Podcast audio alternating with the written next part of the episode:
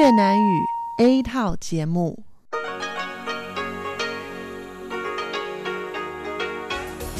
Đây là Đài Phát thanh Quốc tế Đài Loan RTI.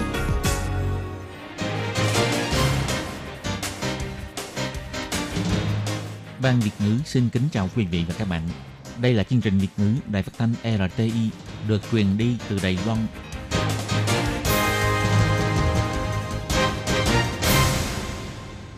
Thúy Anh xin kính chào quý vị và các bạn.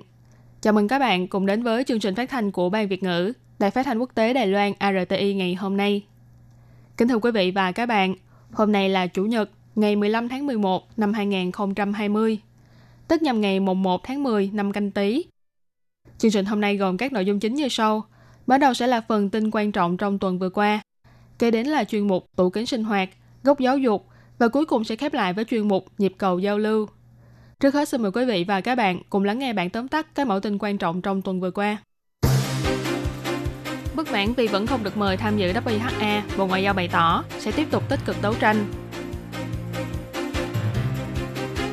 Ông Khư Quốc Chính nói, Mỹ vẫn sẽ đi theo con đường hữu nghị với Đài Loan. Cục An ninh Quốc gia sẽ cân nhắc thận trọng trong vấn đề hai bờ eo biển. Sở Quản lý Thực phẩm và Dược phẩm có thể sẽ cấm sử dụng thuốc anti-Ritotrin Sở Thủy lợi sẽ công bố có ngừng cung cấp nước tưới tiêu cho vụ lúa kỳ thứ nhất của năm sau hay không vào ngày 11 tháng 11. Đài Loan và Mỹ sẽ tiến hành hội nghị đối thoại đối tác thịnh vượng kinh tế song phương vào ngày 20 tháng 11 sắp tới. Ngân sách gói hỗ trợ du lịch theo đoàn mùa thu đông trên 600 triệu đại tệ. Và sau đây mời các bạn cùng lắng nghe nội dung chi tiết của bản tin ngày hôm nay. Từ ngày 9 đến ngày 14 tháng 11 sẽ diễn ra Đại hội đồng Y tế Thế giới hay còn gọi là WHA theo hình thức trực tuyến. Và mặc dù không ngừng đấu tranh kêu gọi, nhưng Đài Loan vẫn không nhận được lời mời tham dự hội nghị này. Người phát ngôn của Bộ Ngoại giao bà Âu Giang An bày tỏ, Tổ chức Y tế Thế giới WHO vì lý do chính trị mà từ chối mời Đài Loan tham gia hội nghị, không chỉ coi nhẹ quyền lợi sức khỏe của người dân Đài Loan, mà còn là một sự châm biếm đối với mục tiêu sức khỏe cho mọi người nằm trong hiến chương của WHO. Bà Âu Giang An chỉ ra, phía Đài Loan vẫn luôn tin rằng người có đạo đức sẽ không cảm thấy cô đơn, những âm thanh ủng hộ của xã hội quốc tế ngày một vang dội. Đơn vị hành chính và lập pháp của các nước như Mỹ, châu Âu, châu Phi, châu Mỹ Latin v.v. đều lần lượt công khai bày tỏ ủng hộ Đài Loan. Truyền thông các nước và các tổ chức y tế phi chính phủ cũng đã lên tiếng mạnh mẽ. Những việc này đều cho thấy Đài Loan tham dự WHA là vấn đề quan trọng liên quan đến sức khỏe và y tế công cộng của toàn cầu. Bà Âu Giang An nói. Đài Đài Loan thành công trong việc phòng chống dịch COVID-19. Chúng tôi có rất nhiều kinh nghiệm, thông tin và chuyên gia đều rất vui lòng được chia sẻ với thế giới. Chúng tôi cũng nhận được sự ủng hộ của cộng đồng quốc tế. Bộ Ngoại giao và Bộ Y tế và Phúc lợi sẽ không ngừng tích lũy nguồn lực và âm thanh ủng hộ mạnh mẽ trên quốc tế để tiếp tục tích cực đấu tranh cho việc tham gia hoàn toàn vào tất cả các hội nghị, cơ chế và hoạt động liên quan của WHO. Ngày 9 tháng 11, Ủy ban Quốc phòng và Ngoại giao tại Viện Lập pháp đã tiến hành xét duyệt dự toán của Cục An ninh Quốc gia, đồng thời mời Cục trưởng Cục An ninh Quốc gia ông Khư Quốc Chính đến báo cáo và trả lời chất vấn. Ông Khư Quốc Chính trả lời câu hỏi của phóng viên về vấn đề Tổng thống Hoa Kỳ bày tỏ, bất luận là ai đắc cử Tổng thống, thì Mỹ vẫn sẽ đi theo hướng ngăn chặn Trung Quốc và hữu nghị với Đài Loan. Phía Đài Loan cũng sẽ tiếp tục làm vững mạnh thêm mối quan hệ giữa Đài Loan và Mỹ. Còn về vấn đề hai bờ eo biển, nhất thiết phải tự giúp mình trước, chứ không thể hoàn toàn ý lại vào nước khác.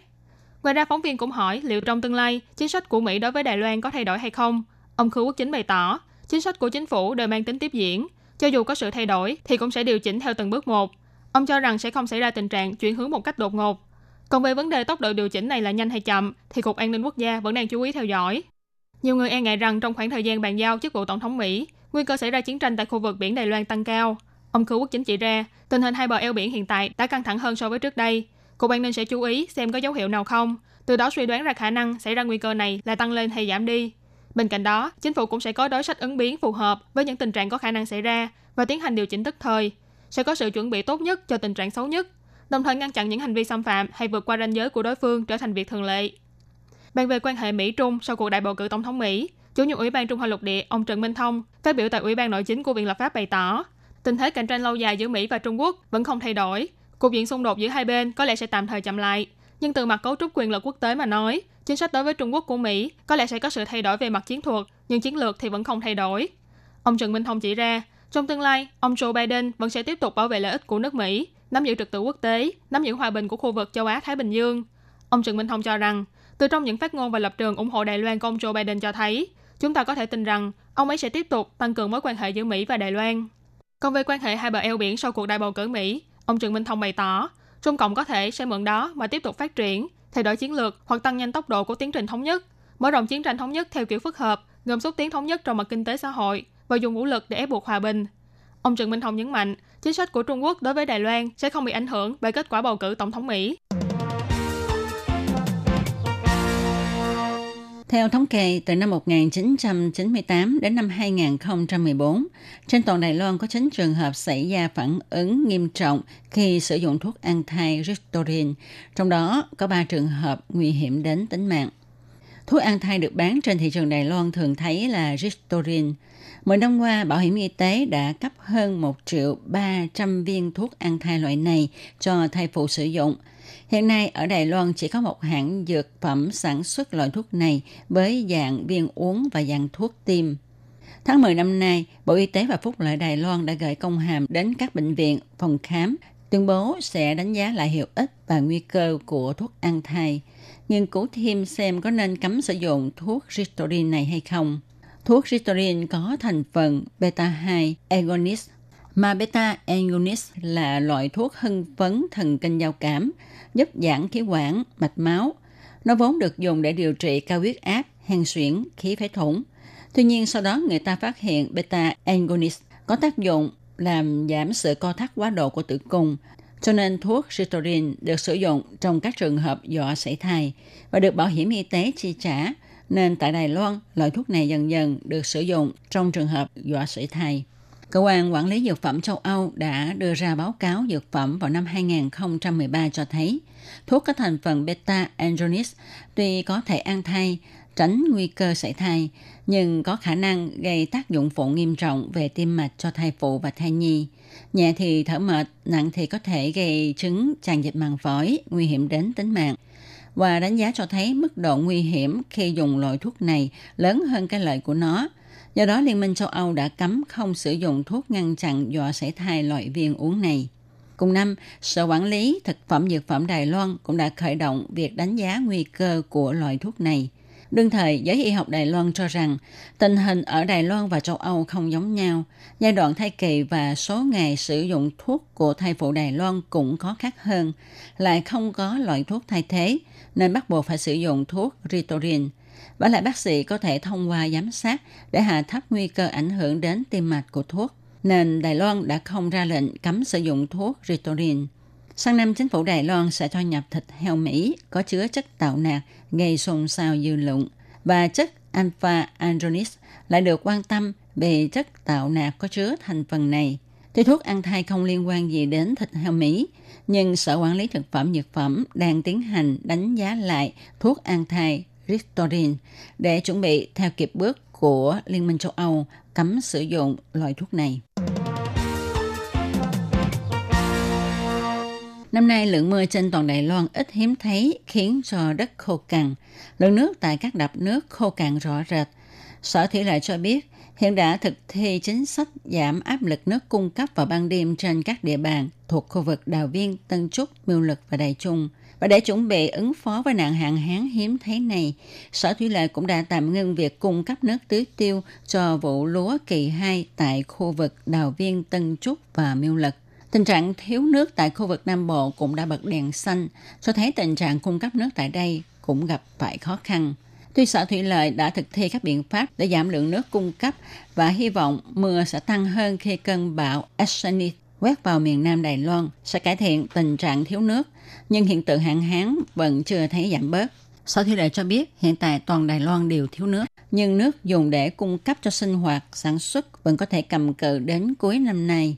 Tuy hiện tượng hạn hán vẫn tiếp tục diễn ra, nhưng hiện nay vẫn chưa lập tức thực thi việc giảm áp lực nước cung cấp giai đoạn 2. Do đó, mọi người đừng quá lo lắng. Giám đốc Vương Nghệ Phong Sở Thủy lợi nói, Chủ yếu chúng tôi giảm bớt nhu cầu nước dùng cho nông nghiệp. Do đó, nhìn một cách tổng thể thì tình hình cung cấp nước tại khu vực Đào Viên, Tân Trúc, Miêu Lực tạm thời ổn định. Tuy nhiên, mọi người nên phối hợp chặt chẽ với chính phủ, ra sức tiết kiệm nước nhưng cũng đừng quá lo lắng. Chúng tôi cũng phải thận trọng đánh giá tình trạng mưa trong thời gian sắp tới như thế nào.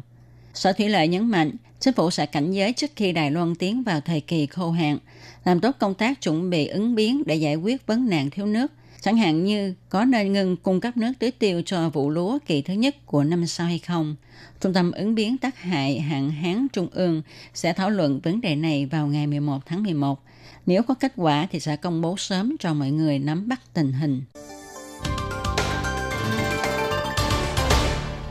Trong cuộc họp báo vào ngày 10 tháng 11 giờ địa phương Mỹ, Ngoại trưởng Mỹ ngài Mike Pompeo tuyên bố thông tin Thứ trưởng Ngoại giao ông Keith Crouch sẽ dẫn đầu tiến hành hội nghị đối thoại đối tác thịnh vượng kinh tế với Đài Loan, được tổ chức trực tuyến lẫn trực tiếp vào ngày 20 tháng 11 sắp tới.